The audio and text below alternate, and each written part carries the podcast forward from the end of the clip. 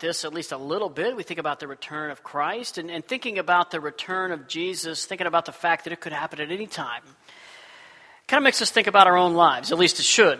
Um, it makes us think about how we live. Are we choosing the right priorities? Are we making the most of our lives? Maybe we don't even know how to think. What should we be doing differently? I mean, if Jesus came back today, what regrets would we have?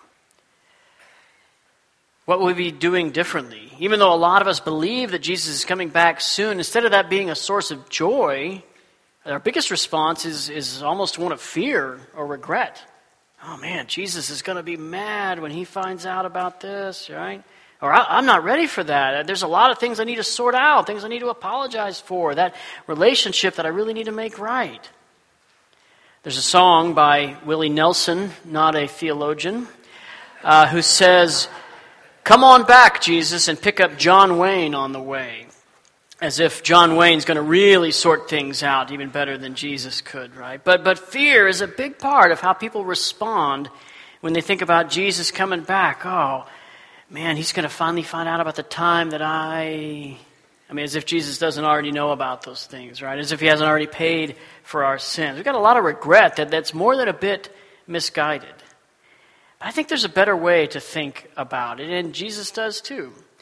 What if we ask ourselves the question that Jesus himself asks? What would you do if you had no fear?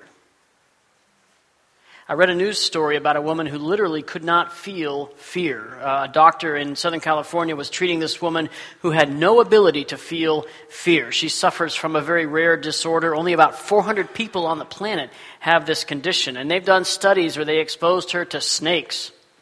Nothing. Uh, they showed her horror movies. Nothing. Uh, she was in a study about gambling and risk-taking. She was perfectly willing to take big risks without any fear. She has no fear. What would you do if you had no fear? How would your life be different? What would you finally say yes to if you had no fear? What would you do the same, and what might you do differently? Or here's another way to ask the same question that Jesus asks. What would you do if you were suddenly given five million dollars, what would you do with all that money? I can only assume the numbers on the back of our worship folder would look a little bit differently if someone gave you five million dollars. But, but think about that for a moment. How would your life be different if you had all that money? Well, those are both indirectly questions that Jesus asks us and he wants us to consider. And this morning we're going to do that. We're continuing our series, The Storyteller, examining the parables of Jesus. And if you were here last week, you may remember we said that the, the parable we discussed last week and this week, the one we'll talk about this week, they're connected. And it might be a little bit surprising because the one we're going to talk about this week is a pretty well-known parable. You might not recognize it as the parable where Jesus asks you what you would do with five million dollars, but you'll recognize it soon enough, I bet. And last week we said that the parable we discussed then, the parable of the ten virgins, is, is connected to this week's parable, the parable of the talents. And another thing we discussed is the fact that you can't really understand these parables without some understanding of the context, the larger context. These parables come within the context of what Bible scholars call the Olivet Discourse, which is just a fancy way to say that Jesus is teaching, he's discoursing his disciples while he's on the Mount of Olives. And, and this Olivet discourse, it starts in, in Matthew twenty-four, and it starts when the disciples ask Jesus a question.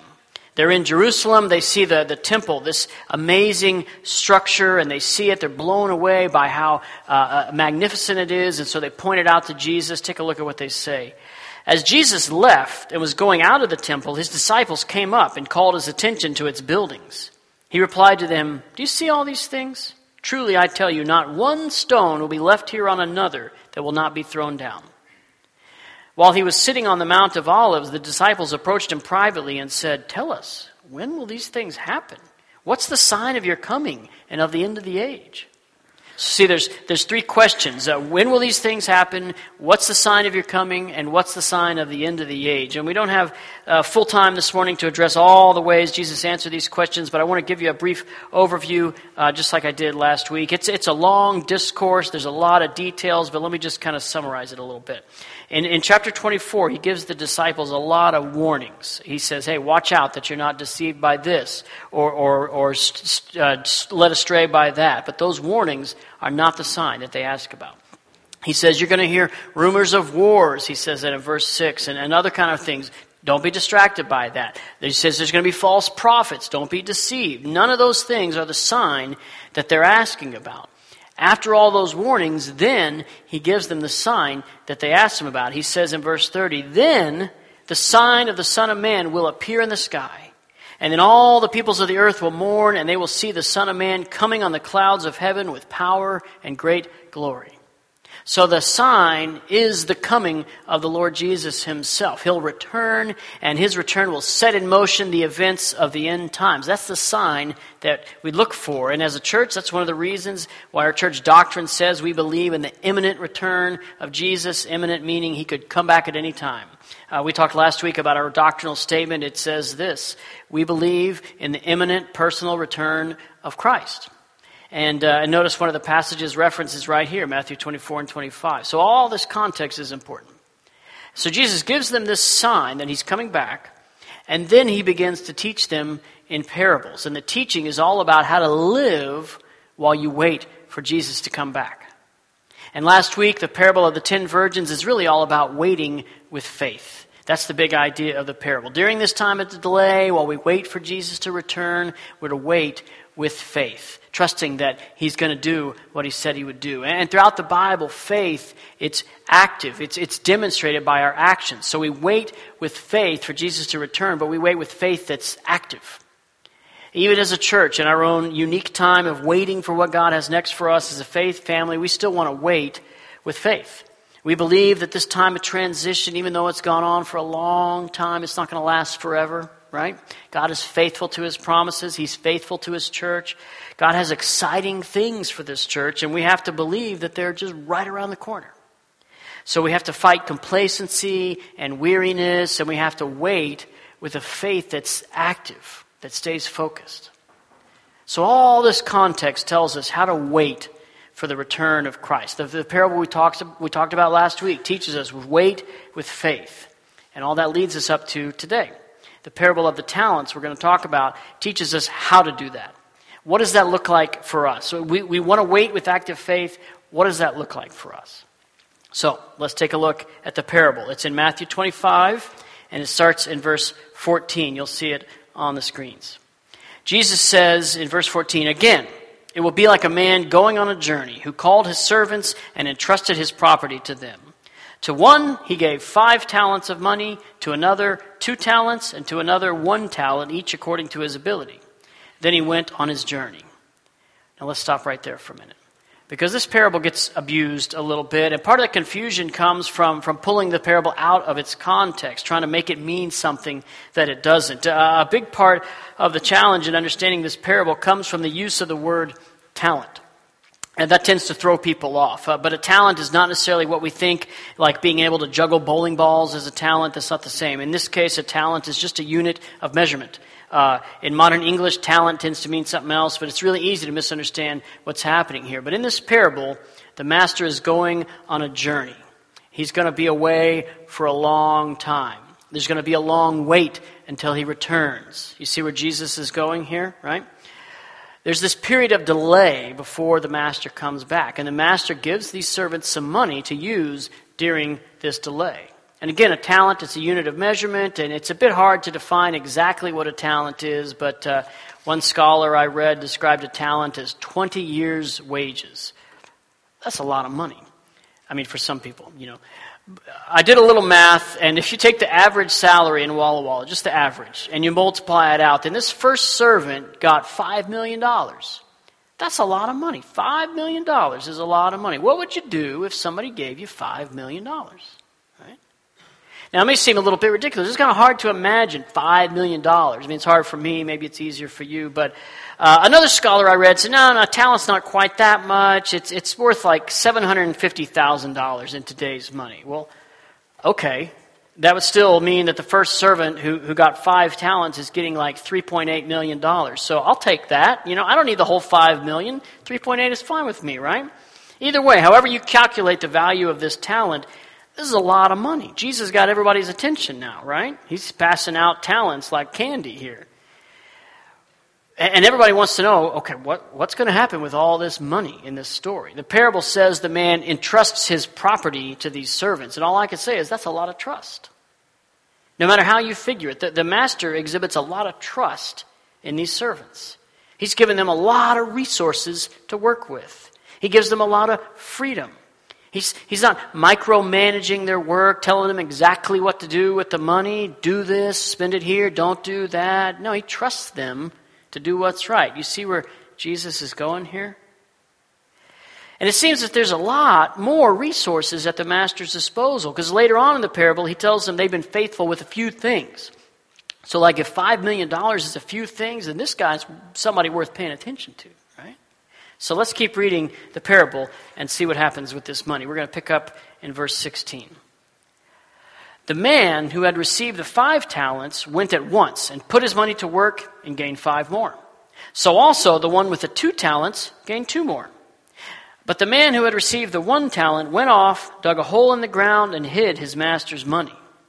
After a long time, the master of those servants returned and settled accounts with them. So let's stop right here again.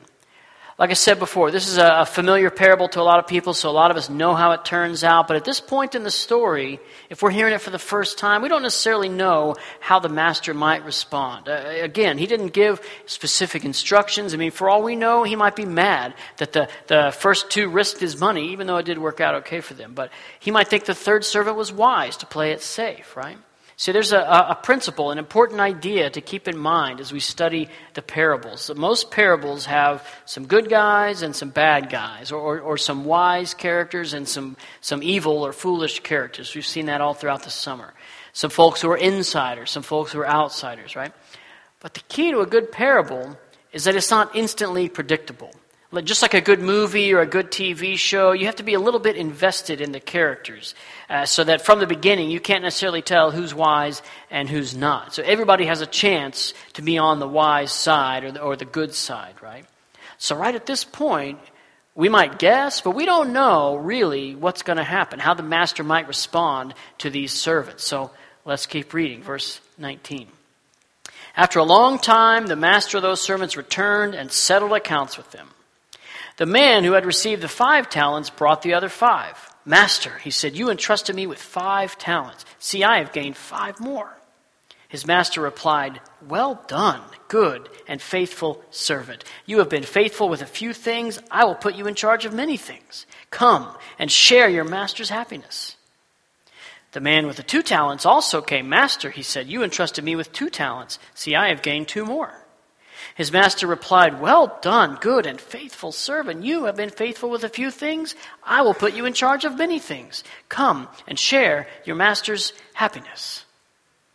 So these first two servants were commended. And this specific commendation is so well known. It's something that, that all of us who are Jesus followers would love to hear. Well done, good and faithful servant. I mean, who doesn't want to hear that from Jesus? At the end of your life, Jesus tells you, come, share in your master's happiness. That's the kind of commendation we're looking for as Jesus followers. And for most of us, we assume, we hope that might come at the end of our lives. Like we said before, I think there's a lot of fear about the return of Jesus, him coming back and setting into motion this final evaluation of our lives. There's no more chances to do the right thing. You know, we worry about how we might stack up. But we would love to hear this when we die or when Jesus returns. We'd love to hear, well done, good and faithful servant. We'd love for that to be the way that Jesus describes our efforts to serve him. But what if you didn't have to wait until you die? What if we could experience that joy even in this life?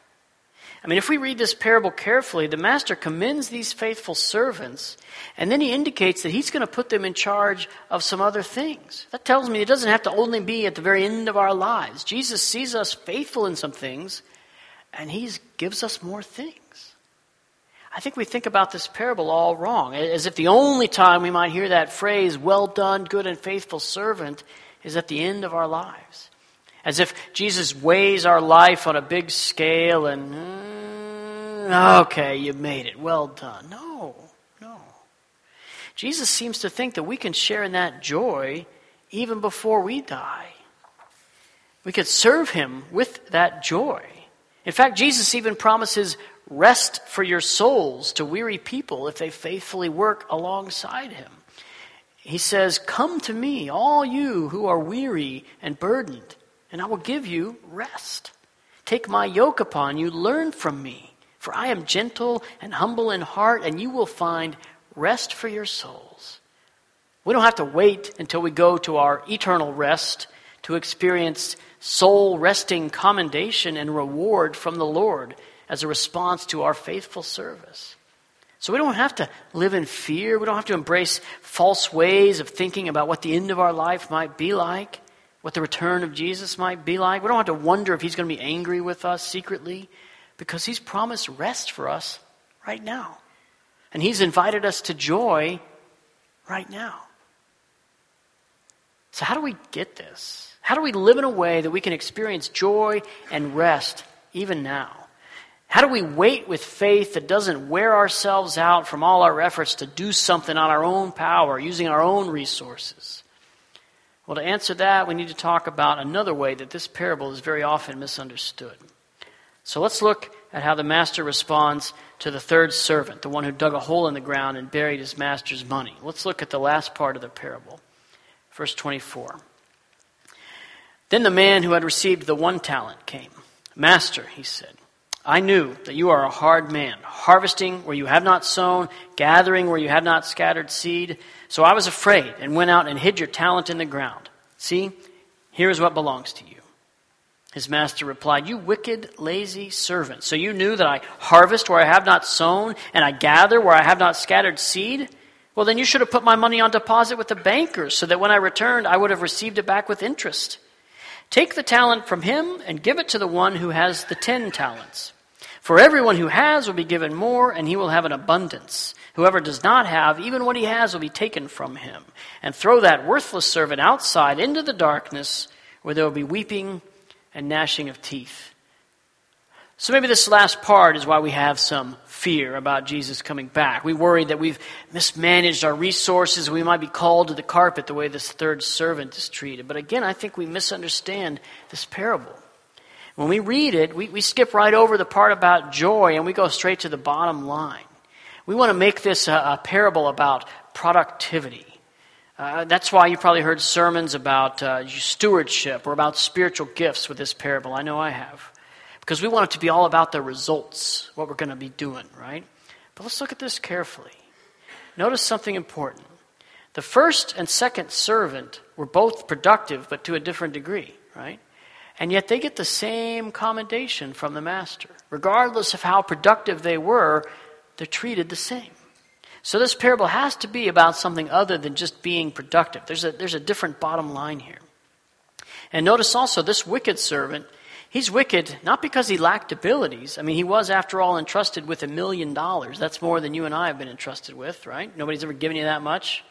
But he's wicked not because he lacked productivity. I think there's something else at work here. Because notice when the master's chastising him, verse twenty-seven, he says this, "Well, then you should have put my money on deposit with the bankers, so that when I returned, I would have received it back with interest," he says.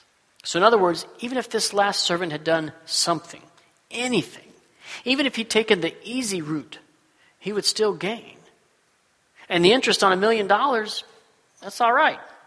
So Jesus is telling us that, that living with faith, investing in the kingdom, it ought to be a win-win situation. If we risk and we see big results, it's a win. But even if we do small things, it could still be a win. So the point of this parable is not to be productive. Now the point is to try something, try anything that will benefit the master to some degree.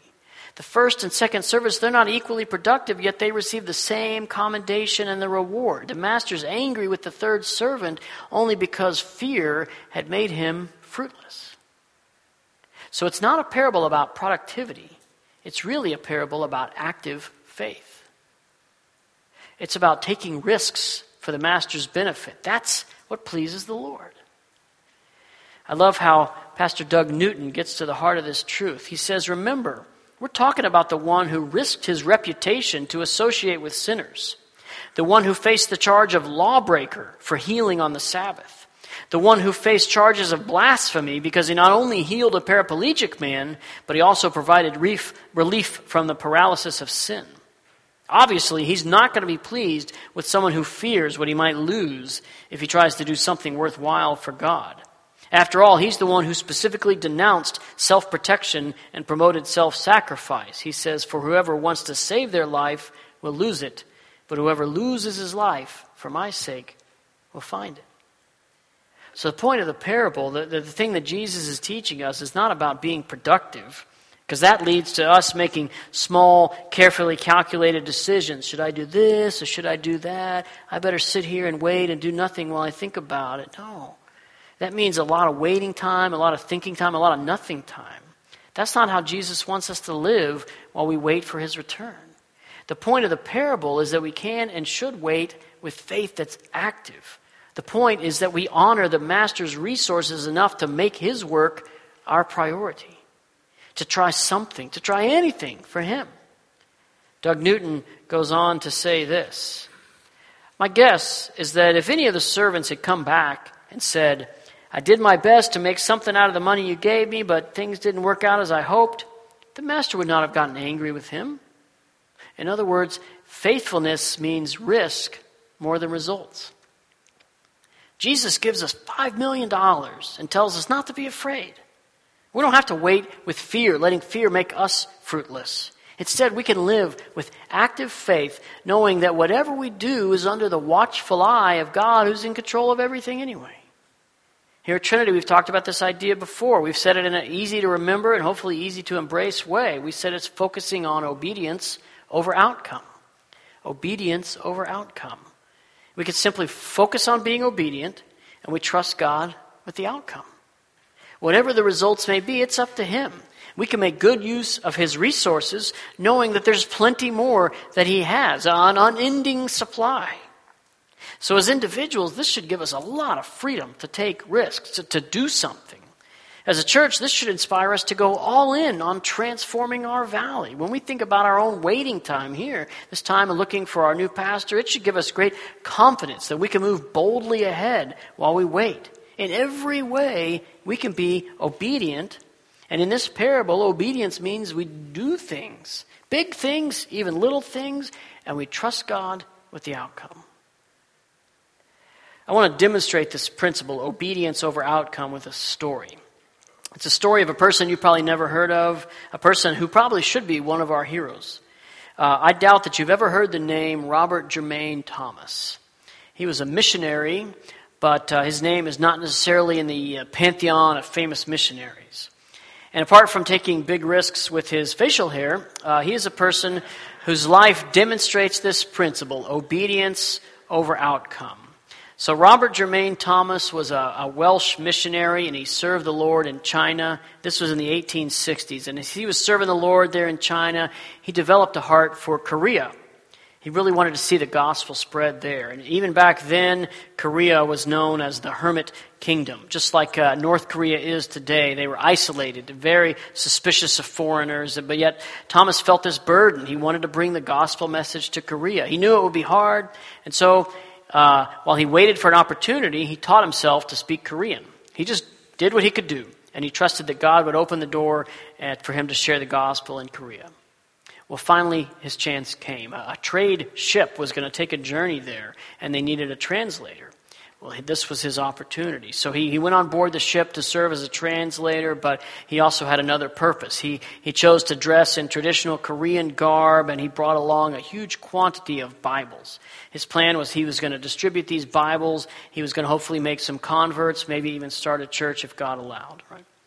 So the ship made its way up the Taedong River near uh, Pyongyang, which is the capital of North Korea now. Unfortunately, the Koreans were very wary of foreigners, and the ship was attacked. Some Koreans set the boat on fire. And as the boat began to burn, Thomas ran onto the shore, waving a white flag, a surrender, and, uh, and he had the stack of Bibles with him. And a Korean soldier approached him with a sword. So Thomas held out a Bible to the man, yelling, "Jesus, Jesus," just as he was struck down and killed. So Robert Thomas was only able to set foot on the bank of the river in Korea. The only conversation he had with a Korean was to scream the words, "Jesus, Jesus," as he was stabbed to death. The Bibles he carrying, he just dropped on the ground. He did not make a single Korean convert to Christianity. He didn't establish any churches. By all accounts, his mission was a failure. So let me ask you, what do you think he heard when he died? Did he hear the same commendation as the servants in this parable? "Well done, good and faithful servant. Come and share in your master's happiness." Certainly things did not turn out the way he hoped they would, but he did something. He took a risk. That's the same kind of obedience that God wants from each of us. Now, maybe God's not asking you to learn Korean or to go risk your life, but God might be calling you to have that frank conversation with your friend or your coworker. That's sometimes just as scary for us. If everybody in the office suddenly knows you're a Christian, how are they going to start treating you? How are things going to be more difficult for you, right? What problems is it going to bring your way? When we first moved into our house, my wife and I, we introduced ourselves to the neighbors. They were great people, and, and then they found out we were Christians. It was months before they would even make eye contact with us, right? But God doesn't want fear to make us fruitless. He wants us to share in his joy.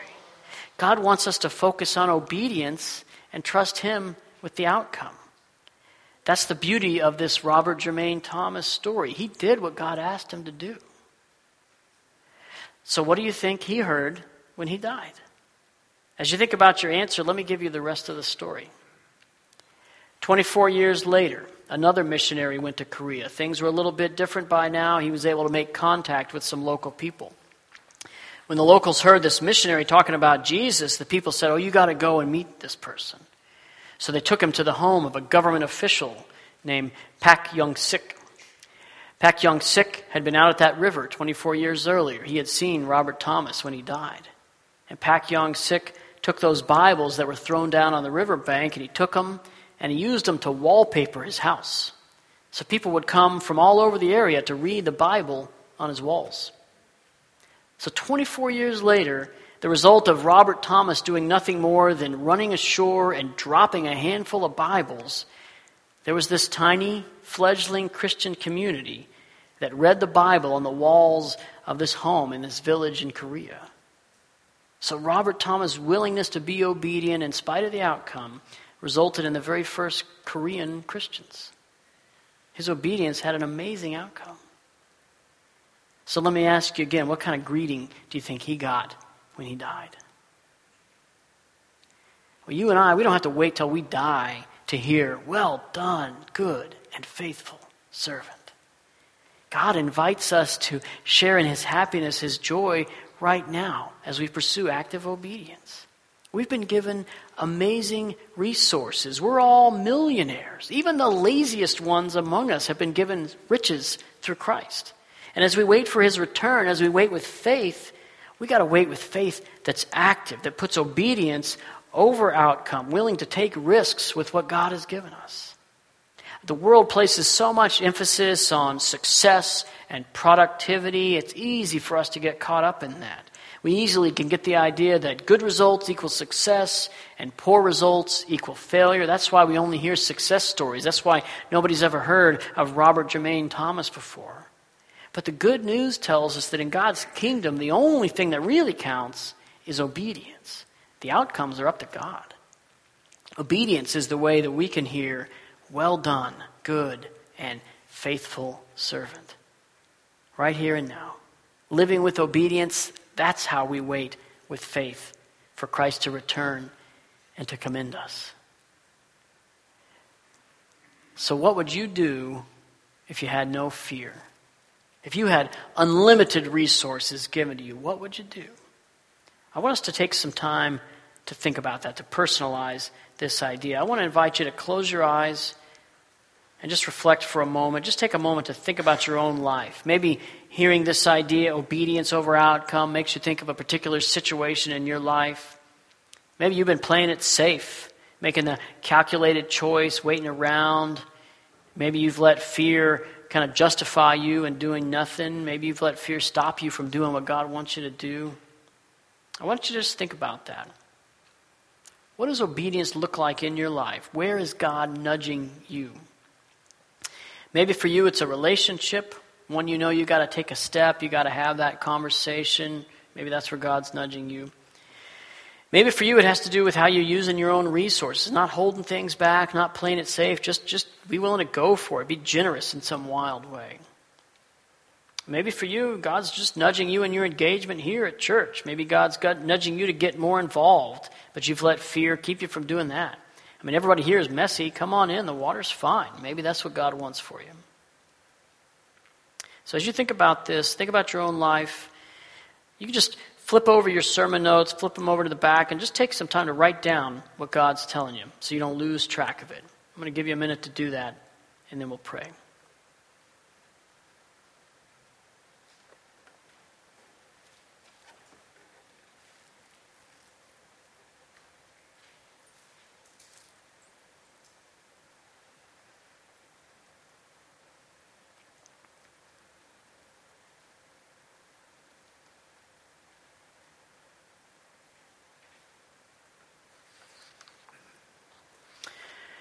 Father God, our strong desire is to be commended by you. At the end of our life, that's what we want. And yet you've taught us that we don't have to wait, that we can find that kind of commendation in you even here and now, that obedience is the path towards that. And we want to be obedient to you. We know that that means not just using our own resources, not just trusting in our own skills and abilities, but surrendering ourselves to you. Like we sang about this morning, just, just opening our hands to you, knowing that we're not holding anything back. We're just laying ourselves down before you, God. That's what we want. That's what we want for our lives. That's what we want for our church. And I pray that you would take these thoughts that have come to us, these ideas that you've given us about our own situations. I pray that you would take those and, and lock them into our minds, lock them into our hearts so they, would, they don't disappear on a Sunday afternoon as we get distracted by the busyness of life, but that that, that, that becomes the thing that you want us to be focused on, that, that whatever step that we have to take, Lord, you give us the ability to take it. You you give us the desire to take it, and give us the, the resources that we need to be able to, to, to take the steps that you want us to take, Lord. And we we praise you for the outcome, knowing that uh, that you're in control and we have freedom to, to not worry about that. We just take steps of obedience, and we pray this in the name of your Son, Jesus. Amen.